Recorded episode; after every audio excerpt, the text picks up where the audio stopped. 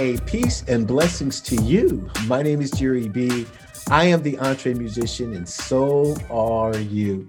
And so is this wonderful sister who's sitting to the left of your screen. I'll tell you what, this is her third time on the entree musician. And you know why I keep inviting her on? Because she is awesome, because she is incredible, because I love respect her so much. She oh. is not only an incredible singer and songwriter, she's professor of vocal jazz at Kent State University, now turned author. This yeah. is Maria Jacobs. What's hey, up, sister? Jerry B. How are you, my friend? Or you? On fire right now. I'm grateful, thankful, blessed. Grateful, thankful, blessed. Hey, I got the I am grateful bracelet on, which happens to be the title of your brand new book. But I want to talk about that. But before I do, I wanted mm-hmm. to know: Are you back to performing now? Are you back on on point? Yeah. Well, you know, throughout COVID, I just, I mean, we were isolated and I did what I do. I isolate myself as a writer. So yeah. I, I, I was, was blessed. time to write. Yeah. I mean, I wasn't climbing the walls during COVID because I had this great gift that God gave me to spend my time yeah. with Him. So I did a lot of writing and I did a lot of releasing and I started a podcast and I started a blog and I mm. bolstered gratefulauthor.com website. Right. And I a lot of writing. So I was, you know, we're really blessed. You remember what it was like in the 90s when we started off? There was nothing like this. That's right. That's right. We sat and prayed that we would get signed by a major record label. Now we pray that we don't. there you go. That's absolutely right. That's true. Excuse me. Well, I did do a couple live streaming concerts. Rock Wehrman, brilliant piano player, wonderful human being. Mm-hmm. He had these uh, live streaming concerts from his living room called "Live from Rock Wehrman's Living Room." So I did uh, I did two of those, yeah. and then I did a Bop Stop um, live stream, total live stream, and now I'm doing a Bop Stop with a limited in person audience and live stream, and that's July 22nd. That's going to be so. Excellent, excellent, excellent. Yeah. Well, that's very cool. I mean, you have always maintained a very busy schedule. You've never exhibited any burnout, but you've been just clicking away from the well, time that I've met you. exhibited would be the operative word in that I, you know, I don't, I don't make my living and my money as an actor, but man, I have honed my skills. Excuse me, I still have a sinus. That's quite all right. Absolutely. All right. Well, tell me, what was the impetus? And I, I, know a little bit of, about what the book is about. I don't want to do too much of a spoiler alert from the host side, but what yeah. was the motivation of you crafting this book? It wasn't just because you were in a pandemic and you were holed up. There was a reason why yeah. God inspired you to write this book. And he did. And the book was, the manuscript was done in 2019. So, no, that had nothing to do with the pandemic. Um, you know, I started writing 20 some years ago when I was kind of in a little bit of a pit in LA. Um, I, I, didn't have a place to live. I lost my job at the Hertz Corporation. I was in corporate travel. I was doing great. And then September 11th hit, and corporate travel just kind of. Yeah. Yeah and I just was doing wonderfully well there. And they let me go because mine was the biggest territory. And corporate just said, well, you got to get rid of her and break up her territory. Mm. So I lost my job. And that was just the beginning of a real downhill slide. That was in 2001. I didn't leave till 2009. And it was just a real, real delicate, difficult eight years, very tough. Anyway, I was at a crossroads. Do I go home or do I just stay here and white knuckle my way through. I should have gone home then. I didn't. And a friend, dear friend, he and his wife um, invited me to, to live with them for one year and uh, got myself back on my feet. But anyway, while I was there before I left, um, I just started writing. At that point, I didn't even want to go out and sing. Mm. I sat at the piano. I wrote my songs. I went to their computer I sat, you know, I made tea every morning and lit some candles and I just sat there and I cried and I wrote my brains out, you know. Mm. At that point, the book, I had no intention of releasing a book. I was writing cathartically. I was putting in front of me on paper everything that I had endured up until that point in my life, which was still, I mean, this bipolar disorder, I was diagnosed um, in my late adolescence. So I was like 19, 20, 21 when things began to come to a head. And that's what the whole book was about. Honestly, nobody would have read it. It was about as depressing as anything you could have oh, oh, oh read. It was all about the downside. So I put it down. I wrote about 50, 60 pages. And I put it down and I thought, well, what, what else do I write about? That's like everything I've lived through. And I just kind of came to the conclusion I really needed to live out the rest of this story if I was really going to tell something. Yeah. And um, so you fast forward now, I'm living in Cleveland. I'm very grateful. I'm out of LA after some difficult times that I expressed in the book, awful situations. And I was just driven to my knees, you know, mm. and that's where God really found me. Not that he ever lost me. I think it was the other way around. Understood.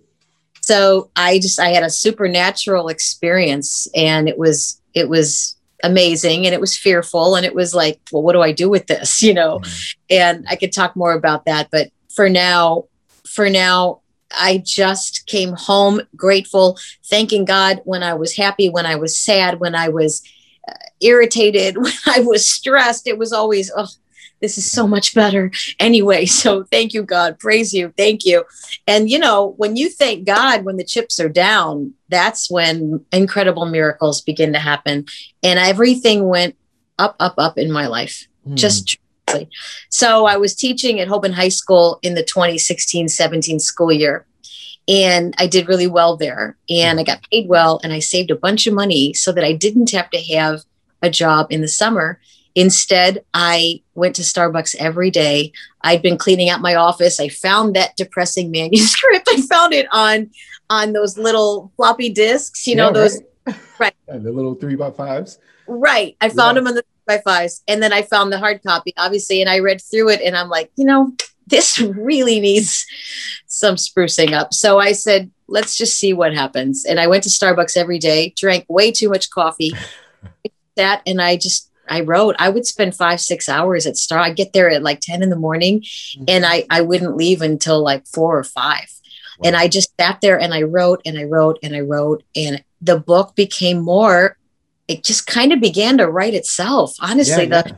I mean, that was just the Holy Spirit telling me, you know what? Good for you. You waited and now we really have something to talk about. So let's just tell people what I did for you. And and that was my supernatural experience years prior. And I finally started to write about it and I wrote about it in the book, which took some courage because, you know, I was in the thick of bipolar disorder. I had just been out of inpatient treatment the second time in six months. They did not get it right. I was not with my Cleveland Clinic doctors. It was not great care. Wow. And so the book became grateful because I was so grateful because after yeah. what I had gone through, what God pulled me out of, you know, there's that expression that God will never give you what you can't handle. Yeah. And it, yeah, but it's not 100% accurate. Mm-hmm. I mean, God, God will allow what you can't handle because we are supposed to seek Him to come in in our weakness what Corinthians verse is that? Right? I I will rejoice in my my grace is sufficient. Paul yes, said. Yes, yes, yes, yes. yes. That my His grace is sufficient. Yeah. Therefore, I will enjoy rejoice in my infirmities, and mm-hmm. because it is in my weakness where He is strong. I'm really paraphrasing. I haven't memorized. Oh no, no, but that's good. That's the word you, anyway. That's right? the word. Yeah. I could not handle anything I was going through. I messed up everything. Mm-hmm. So you know, at this moment where I was just, you know, paralyzed with fear and everything else, he just kind of came in and said, This is how this is going to go. I've watched you suffer now. It's here's what I want you to do. It but at the time, it made no sense because yeah. I was not clear and kind of filed it away in my tickler file. And, um, and this the book just became a christian memoir it wasn't a christian memoir before the whole book now is is just glorifying god quoting scriptures that I do take to heart. You know, yeah. my goal is to read the whole Bible this year. I'm yeah. doing the in those journals and things, but um, you know, I'm not a biblical scholar, but I know the scriptures that have helped me tremendously. Absolutely. So the it's just a Christian book. It's it's it just glorifies God for for what He did that I couldn't do for myself. but I would venture to say, uh, you know, we we're both uh, men and women, men and women of faith. Uh, but I would venture to say, in the excerpts that I have uh, read, and I haven't read the whole thing yet, but this book is not just for Christians. You know, especially in some of the struggles that you had with, the, you know, bipolar and whatnot, and and the ways that you interacted with your family, and and just going through those travails. This book will be encouragement for anyone. That's the goal. That's the goal. Because it's it you're right. It's it's not just for christians to mm-hmm. read. There's plenty in that book sure. that i do long before i had my my uh, christian renaissance if you want to call it. So there's a lot in there that just details what i went through and how it manifested in my life. You know i, I kind of had a dual diagnosis. There was like psychosis. There was the movie beautiful mind. He was schizophrenic yeah, yeah okay. Yeah. so there were i mean it's it, it is difficult to talk about because many people are going to chalk you up to just well that's that's crazy. But i had a dual diagnosis that was they called it schizoaffective disorder it wasn't schizophrenia by definition but it was very difficult to treat because there were bipolar is an affective mood disorder it's severe mood swings mm-hmm. that's that's what manic depressive illness is it does trigger thoughts that are not right. But to the degree with me, it kind of went off the bipolar charts into this other area where there was a lot of psych oh there was a lot of psychosis i mean i i talked in my book about how you know i used to drive around at night in cleveland in like 1990 and i was convinced that there were people waiting for me somewhere I had to go meet people, didn't know who they were, didn't know where they were. And I'm driving thinking, I have to go meet this network. you know, it was just ooh, crazy. Wow. So I was driving through Cleveland on the freeway somewhere downtown and I kept going east. That's all I remember. I don't remember where I was. And as I drove down the freeway, there was this baseball park and the lights were on. And I thought, oh, well, that must be where they want me to go. And I drove off the freeway and I went into the dark parking lot of this well lit baseball park. And there were young people just standing around drinking, having their night party. Yeah. And I sat there with the talk radio station on like I was waiting for instructions. Wow. It was very beautiful mind, but that was 1990 and beautiful mind didn't come out until like what was it 2001 or something. Mm-hmm. So it wasn't like I watched the movie and convinced sure. there was no filtering going on in my mind where that would have been anything I had recognized from media of any kind. Wow. So it kind of, I'd come home and tell these wild stories to my family. Well, they took my keys away, and well, that wasn't a great situation, right? You can imagine how I reacted to literally being a prisoner in my own house. But um, it, I talk about it openly in my book because the people who spoke openly about it in their books, Kay Redfield Jamison and uh, Patty Duke, you know, I read Kay wrote a book about she was a psychiatrist and she was in med school when she had these major manic episodes. So she wrote this book called Manic Depressive Illness and the Artistic Temperament. It's called Touched with Fire. And she goes in detail all these great artists, Berlioz, Lord Byron, Emily Dickinson. I mean, all these great artists, poets, musicians, and just details everything that they went through. Wow. And then she wrote a book called, um, what was it called?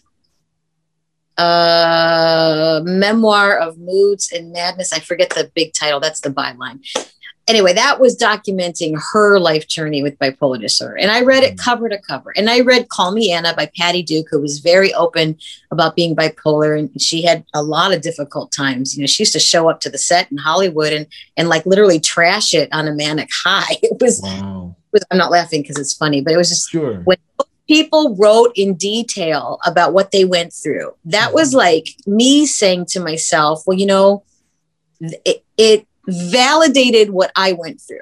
Yes. Because uh, there's a big element of disbelief in the people you try to talk to it, right. talk about.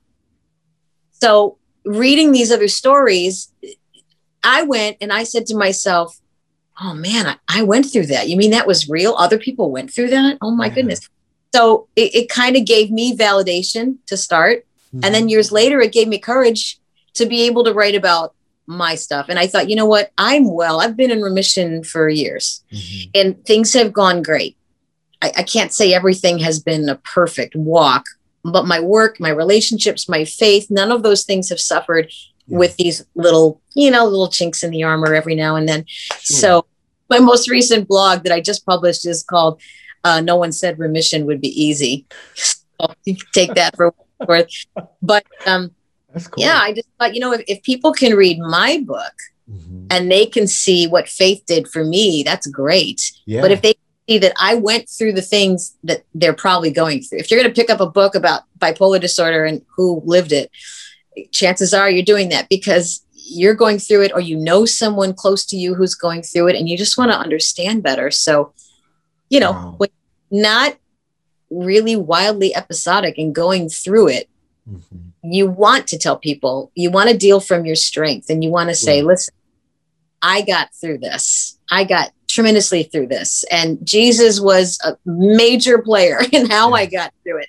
Yeah. You know, if you haven't found Christ yet and you want to read my book, it's still going to be helpful to you, I think. Like Absolutely. you said, not just for a Christian walk, you know? No, absolutely. Now, the one thing that I was very curious about is how you were able to um, balance, if that's the correct word to use, your singing career and what was happening in your career artistically while you were battling bipolar. I mean, yeah. was it just all, you know, were you able to compartmentalize or what no. was that like? No, I went out very sick. I, I mean, I, I was out singing in clubs at Ohio State University because I couldn't concentrate on my studies. I flunked spring quarter of, I think it was 1990. And it was just uh, devastating. Oh, I flunked winter quarter, went home for spring quarter, and uh, tried to get myself together. At that point, my family was in denial. You know, they, they didn't want to face that there was something very real going on. and the doctor, I had a psychologist at the time, and he was telling them, you know, hey man, she's bipolar and she needs medication. And they, my parents, would not have it. So I, I mean, I went about my life. I went to therapy, but I went out and I sang. I mean, the, the whole world was just a, it was just a dark cloud. I never, I never had a clear thought. And I'd go out and I'd sing, and you know, music is therapy. But sitting at the bar, even though I didn't drink at the time, I wasn't drinking, wasn't a yeah. drinker, 20s. Mm-hmm. So uh, sitting at the bar having these thoughts of just we'll just say a blanket word we'll just say negativity in incoherent not based in reality thoughts mm. you know somebody looks at you sideways and you've got a 10 year backstory on, on on what brought you to that point you know it's and then I'd get up to sing and people would clap and I would be well received. It was addicting. I mean, that was like that was like my that was my oasis and I, I think I kind of worshiped the music more than I worshiped God at the time. I mean, the mm. disease told me he wasn't listening. Yeah, I couldn't feel the Holy Spirit. I cried through mass, eventually cried through Protestant services that my that my church, that my music took me to. Yeah. It was just not a connection. And it's very painful when you sit in church and everyone's praying and feeling the Holy Spirit, and you're sitting there going, Why don't I feel anything? This sucks. And I just stopped going to church, you know? So I had to learn to love the giver more than the gift. Mm, that's that's, that's where I am today, right? That is so good. Now tell me about your family then now, now that you have published a book, now that you have dealt, uh, you know, by God's grace with yeah. uh, the recovery and the remission, how do they feel now? Do, what, was there some tears for your family to kind of walk through the chapters of the book? There were tears. I, ne- I never, there are two occasions when I saw my father cry in my life. He's the most upbeat person I've ever met, never in a bad mood. Yeah. When his mother died, my grandmother, and when they came to the realization that I needed medication. Mm. I mean, the look on my, when my dad heard me talking and then started putting it together, what the doctors were saying and what he was hearing out of me, the look in his eyes and the tears in his eyes that was almost as bad as what i was actually living through. So there there were those tears. Mm-hmm. now are there tears of happiness? Well you know when my dad sees that i'm very successful today and he thinks back to where i was yeah he gets a little choked up. But you know my my family was the one that went to the doc my my brother my sister at, on different occasions I was not able to listen to what a doctor was saying about what mm-hmm. was going on with me. I was not able to process it. I'd have never known how to take medication, if I didn't have a family that was holding my hand through the whole process, literally doing it for me, wow. what I could not do for myself. There is the grace of God. Amen. You know, I mean, how many people 99.999% of the homeless people we see on the streets they have some kind of mental illness yeah. they lost a job they didn't have income saved and they ended up homeless yeah. and and and there was probably a mental illness that kept them from being able to hold down their job yeah. so you know I, I was i was with the county for a while when i couldn't afford cedar sinai hospital anymore Actually, I went to someone else in between, and she was like a training psychiatrist, oh, not a psychiatrist, a therapist. And then, and then I went to the county. I mean, I I had the poorest treatment imaginable, and what I saw there, I mean, I was without family at the time. Yeah. But they were like, they didn't even have family 3,000 miles away like I did. You know, I mean, I, I just saw people go through things you know, it was before I learned to be grateful, but I should have been very grateful because mm-hmm. I saw people who like really had no one, you know? Absolutely. Yeah. Wow. We'll speak to this if you wouldn't mind. I mean, there there are many uh, musicians, many artists, many creative people, as you said, you know, uh, just uh, Patty Duke being one of them, one of many, uh, but who are today either uh, dealing with a mental illness, uh, mm-hmm. addicted to drugs or alcohol, having some other deep, dark disparity in their life. Yeah. Um, and, and you knowing that recording, having a career, um, touring, you know, how can you speak to the deepest need that they would have if they're watching or listening to this podcast today? What you know, what can you say to them? I mean, I I am a devout Christian. Mm-hmm. I'm I'm a Catholic Christian who has been to many Protestant services where I just felt that's just a gift from God that He allowed me to see other forms of worship than Catholicism, which I always wanted to do. Mm-hmm. So, and it's easy for me to sit here and say, it is true. I mean, it's very true. What Jesus did for me, He can do for you. You know what I mean? But for somebody who has never been raised with Christ, doesn't know Christ, maybe maybe hears Christians talking in a way that's unloving, I would just say to them, you know, Jesus never said to follow my followers. you know, they were beautiful. they were about as they were about as flawed, a hot mess right. as as anybody that you're going to find. Right? Paul ripped people out of houses and murdered them before his converts Saul. That's. That's so. Correct. Look, man, if if a cold-blooded murderer can find his way to Jesus and write you know what, like 90% of the New Testament. That's right. People who don't know him or people who follow people who maybe don't express his word correctly. Yeah. you know, if that's all you see, I would just invite you to kind of dig into some resources. Mm. Listen people who really got it together. I mean, somebody there were ministries that really helped me. I listened a lot to that Priscilla Shirer. You know what I mean? She's like my favorite Christian author and mm-hmm. speaker. But how do you tell, how do we tell as Christians, how do we tell people who don't know him, never known him, never had a desire to know him? How do we tell them that he's the one that brought me out of this mm-hmm. mess? How mm-hmm. do we, apart from really learning, if you're really struggling, really learning about your disease, which you really need advocacy in your life to be able to do that. When I was in the throes of my disease, I couldn't do any of those things. I had to find some measure of a healthy, functional life before I went like rabid crazy reading everything that I could yeah. about the disorder and about Christianity. You know what I mean? Yeah. So, I mean, I, my answer to everything right now at this point in my life is Jesus Christ. Yeah. That's, I mean, it's just my answer to everything. It's understood. Yeah. I mean, but right. I mean, you're, how do you, how do you approach people who don't know him? We, we can't take a Bible at them, right? I mean, they have to have a, he's a program of attraction. You have to really want what Jesus Christ says. Absolutely. You know? Well, I, I, believe, you know, but the tool that I use the most is unconditional love. I mean, you right. know, you have to love a person where they are, you know, before. Yeah. I mean, I was raised in a Christian home. I went to uh, church. I think I might have been born in church. I don't know. My mom was just hardcore uh, yeah. Christian, my grandparents and whatnot. But at 16, I yeah. walked away and uh, I didn't think the church was relevant to me and to what I was going through. And right. if you look at my life on the graph from 16 to 28, I was just on an incredible sliding board.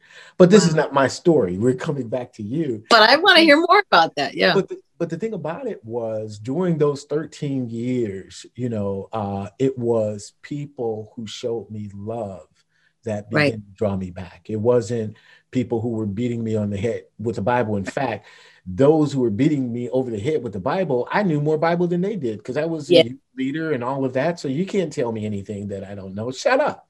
You know what I'm well, saying? They didn't know God's word because I, Jesus didn't beat anybody over the head. Exactly right. But they were beating me pretty good. Now, my mom, she never beat me over the head. She prayed and yeah. she was consistent with the fact that I know that the path you're on is not the one that the Lord wants you to be on. And right. so it, you know, I, I I could tell my testimony at another point. This is actually our conversation yeah. for you. But I really went th- down some paths that I shouldn't have, which included drugs, which included a lot of other incredibly yeah. evil things. Yeah. And that was God really getting my attention because the more that I was losing control, there was only one lifeline. And you're right. The lifeline yeah. was Jesus. I'm not tripping on that and the fact that, you know, Christian, I'm not that dude. I love no. Jesus Christ because he first loved me and the people who loved me most were able to point me to him. And yeah. they could see me in my weakest, darkest, most sinister time and still yeah. show me love.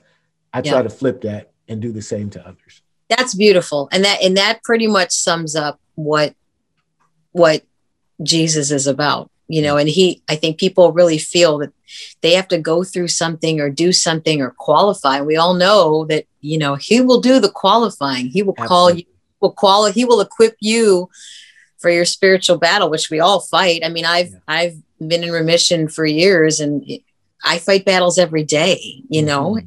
Mm-hmm. They're not all disease related. I'd love to say every problem I've ever had my every misstep, every everything I've ever done wrong in my life. I'd love to say, oh well, you know, that was all my disease. Much of it was, I will say, but you know, there was a lot of stuff I just was, you know, we're immature, young in life. We we don't know what life is going to offer us. We don't know how I didn't know how to handle anything in Los Angeles. I was from Brooklyn, Ohio. Yeah. What did I know about that industry? You have to be a certain kind of character and person to pursue that business, much less make it in that business. And I, I don't think I was ever any of those things. I think I had a lot of talent, but I never, I, I never quite fit in. And I worked with some really big players sure. who could snap their fingers and put me on the map. Right.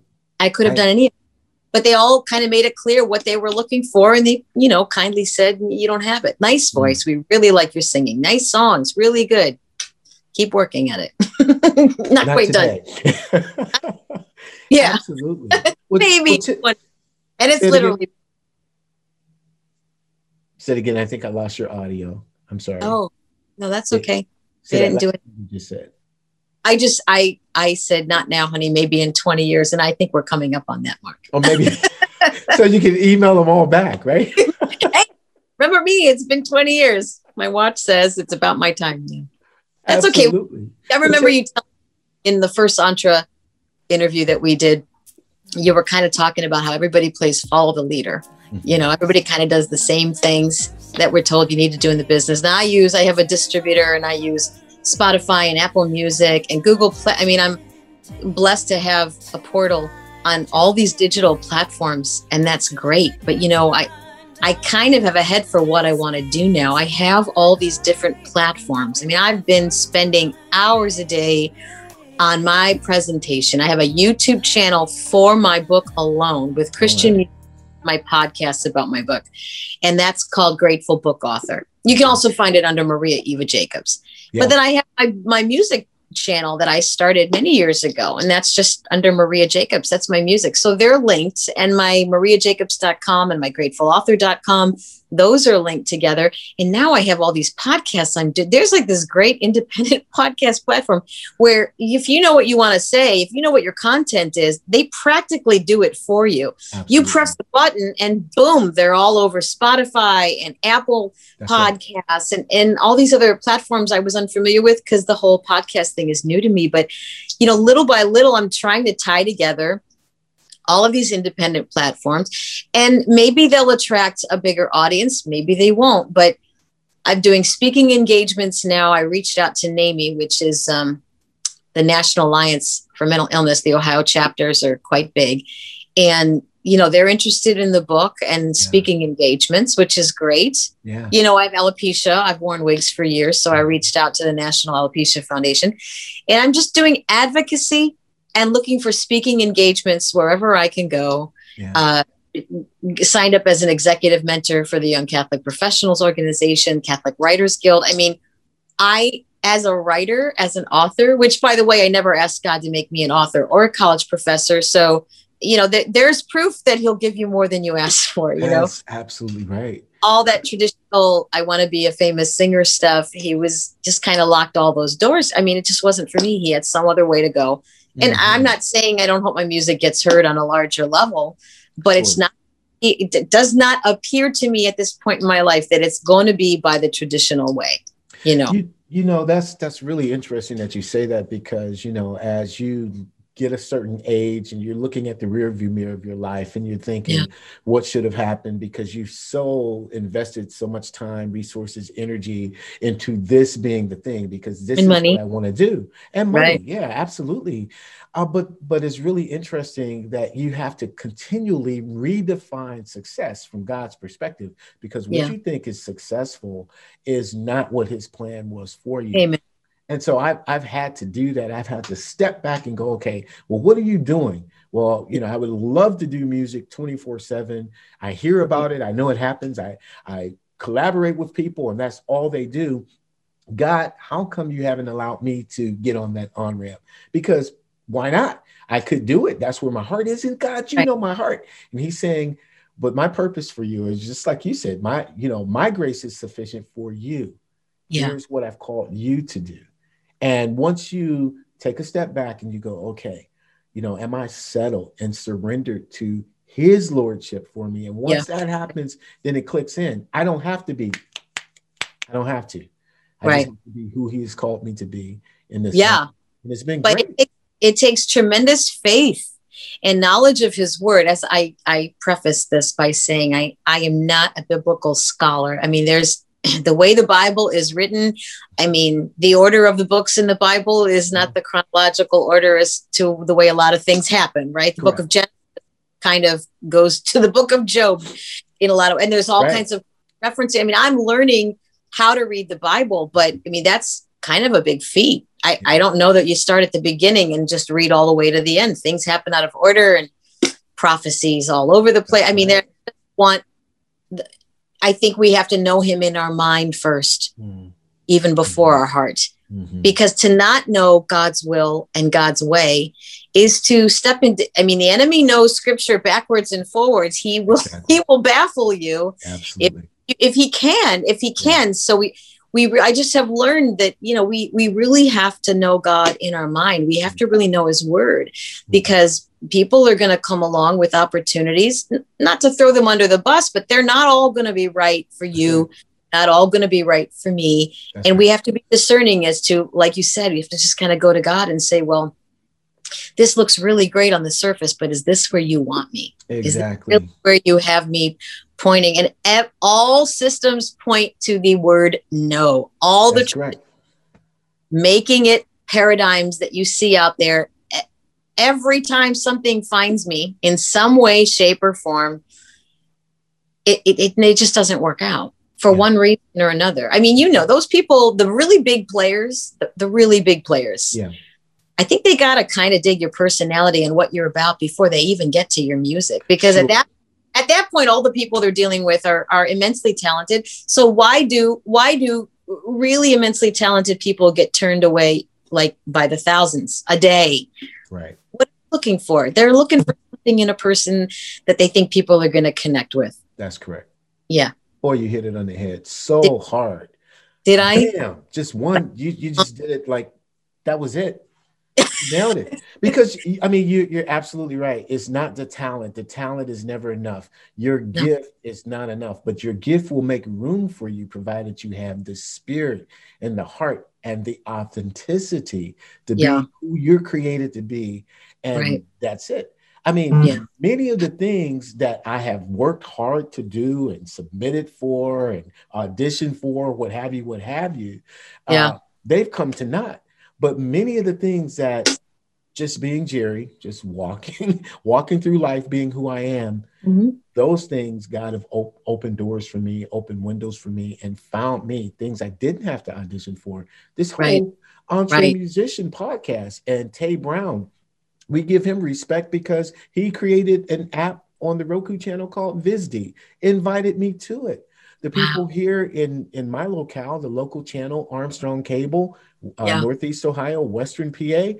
they invited me. I, I wasn't looking for those avenues. So God has specifically for you what yeah. He wants, and you know, you be know, open to Him. You know what I mean? I had, I had, a cousin in the record business. You remember the Dazz Band and the Boku? Absolutely. Okay.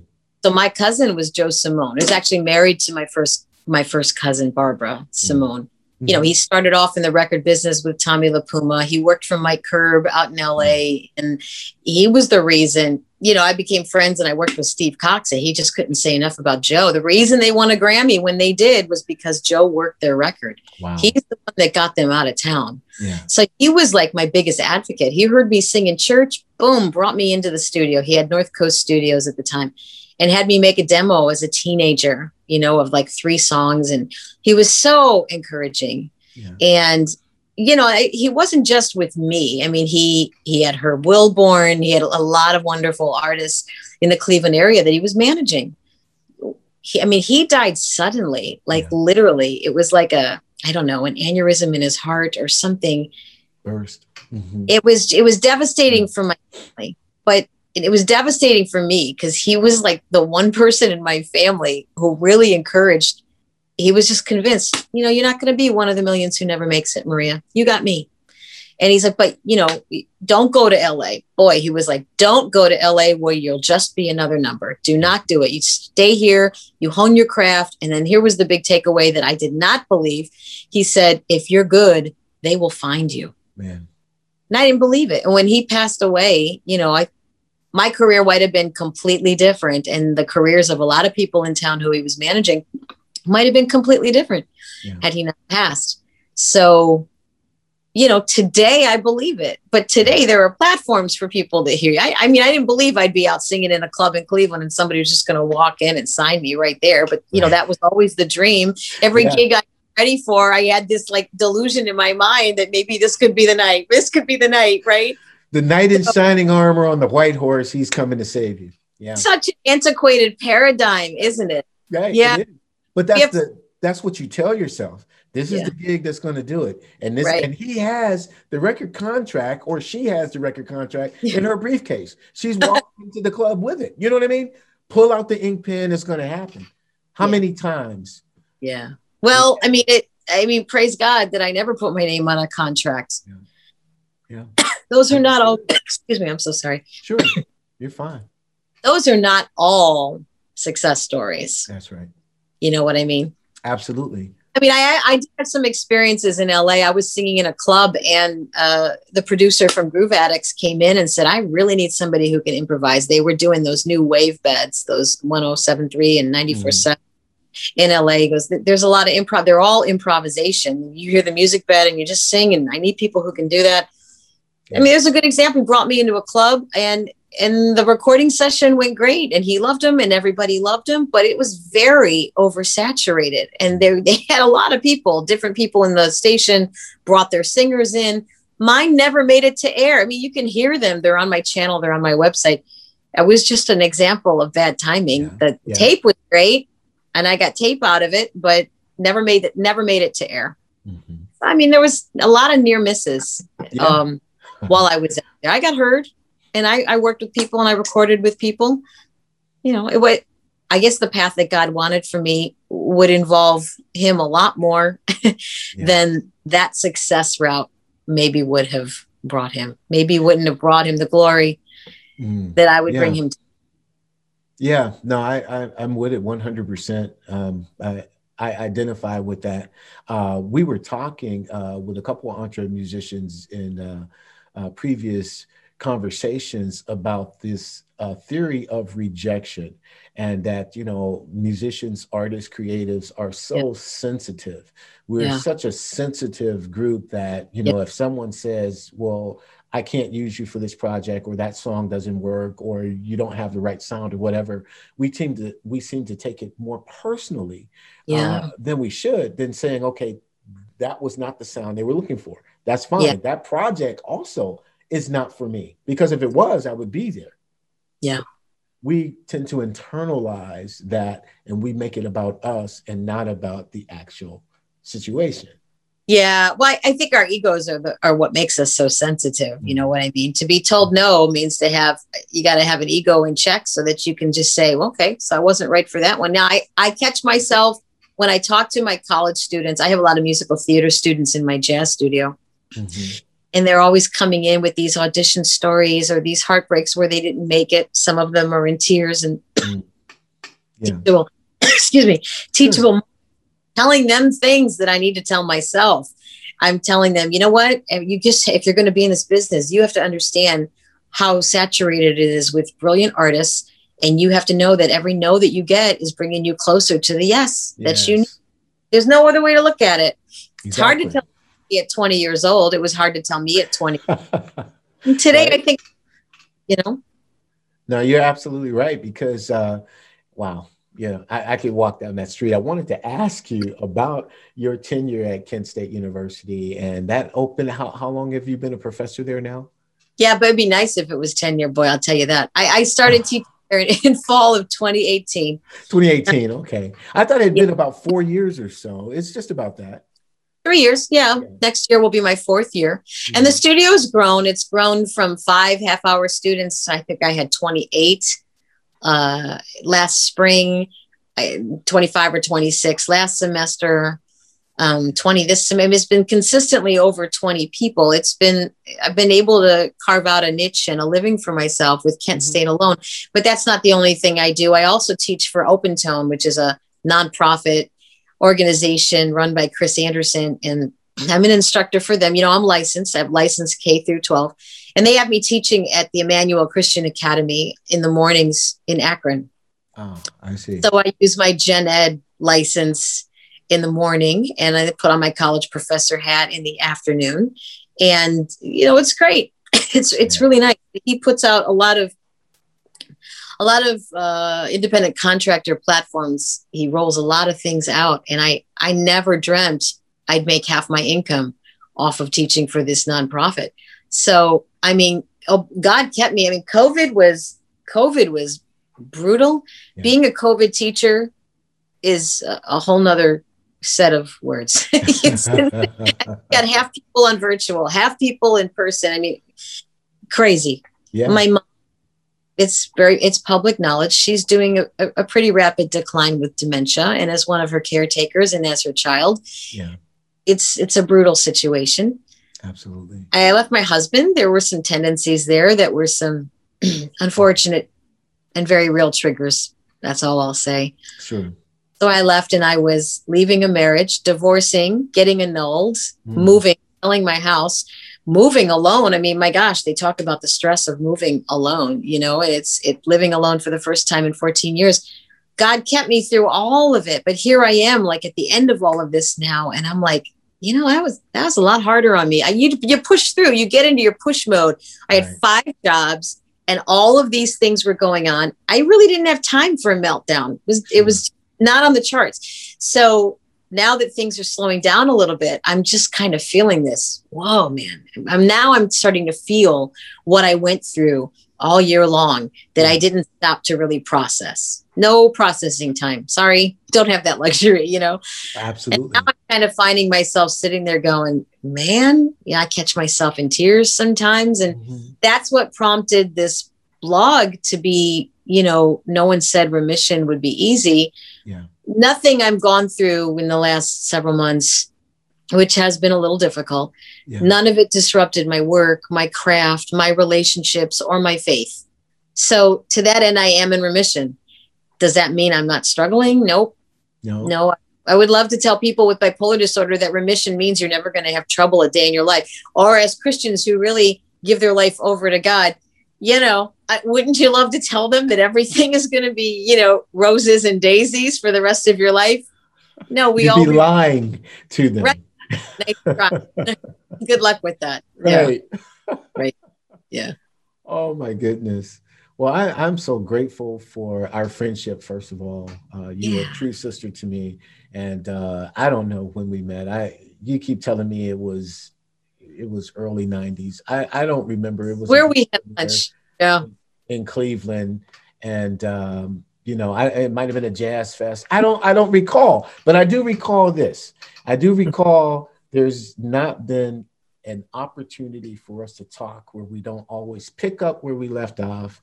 Yeah. And it's just the most natural, organic vibe and relationship that I've ever had with uh such, with a, such a blessing. Absolutely. Yeah. Um, Great. So grateful. Now, was there a and remember if you I'm gonna ask Maria another question, but remember if you are a subscriber to the Entre Musician, she's going to hang out with us after this conversation is done over at the backstage and you can listen to that conversation because we go a little bit deeper than we do here and we went deep here but we go oh, i don't know if i'm I don't know I can what else what else is there but but uh all you have to do is log on at theentremusician.com, click on the backstage pass, register. There are four ways you can join us, either as a uh, follower, a fan, a friend, or family member. And you get access to all of this material resources and even collaborations if you want access to that as well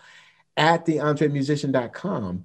But for now, to close this conversation, I always ask Maria, perhaps, and you've been on a couple times, so you may know the question that's coming since you and I have had these conversations, perhaps there was a question that you thought I was going to ask you, and I haven't asked, and you wanted to answer that unasked question. What would that be? Well, I would love to just be a little more detailed about where you can find me out there as I tell my story, uh, as I release my music. Um, you, you can access everything about me through mariajacobs.com. Mm-hmm. Every link that you need on me is through mariajacobs.com. There's a portal that'll take you to gratefulauthor.com where you can read excerpts of the book, where you can hear the podcasts.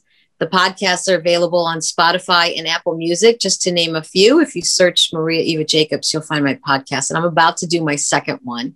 First one is out there already. Excellent. So I just, I guess I would just invite people to really seek out these podcasts and the websites because I'm really putting myself out there and I really I want to gather a community. I want to gather a community that's not just going to listen to my music but also hear me be an advocate for some very difficult stuff. Wow. That's become a very big part of my platform. Something I want to I don't want to let that go even even for that singing career I thought was the kind of singing career that I thought was everything. I really want this whole package to be an entire package. So, yeah. you know, if someone rich and powerful says, Hey, come on board with me, I like what you do, that's great. Yeah. I just, I don't want to see any leg of what I'm doing right now chopped off for the other. It's very important to me. I'm kind of a package deal now. Mm-hmm. I'm not as one sided as I was 20 years ago. So, it's very important to me that people all that when they when they hear the name Maria Jacobs. That makes sense. That makes sense. And you continue to grow.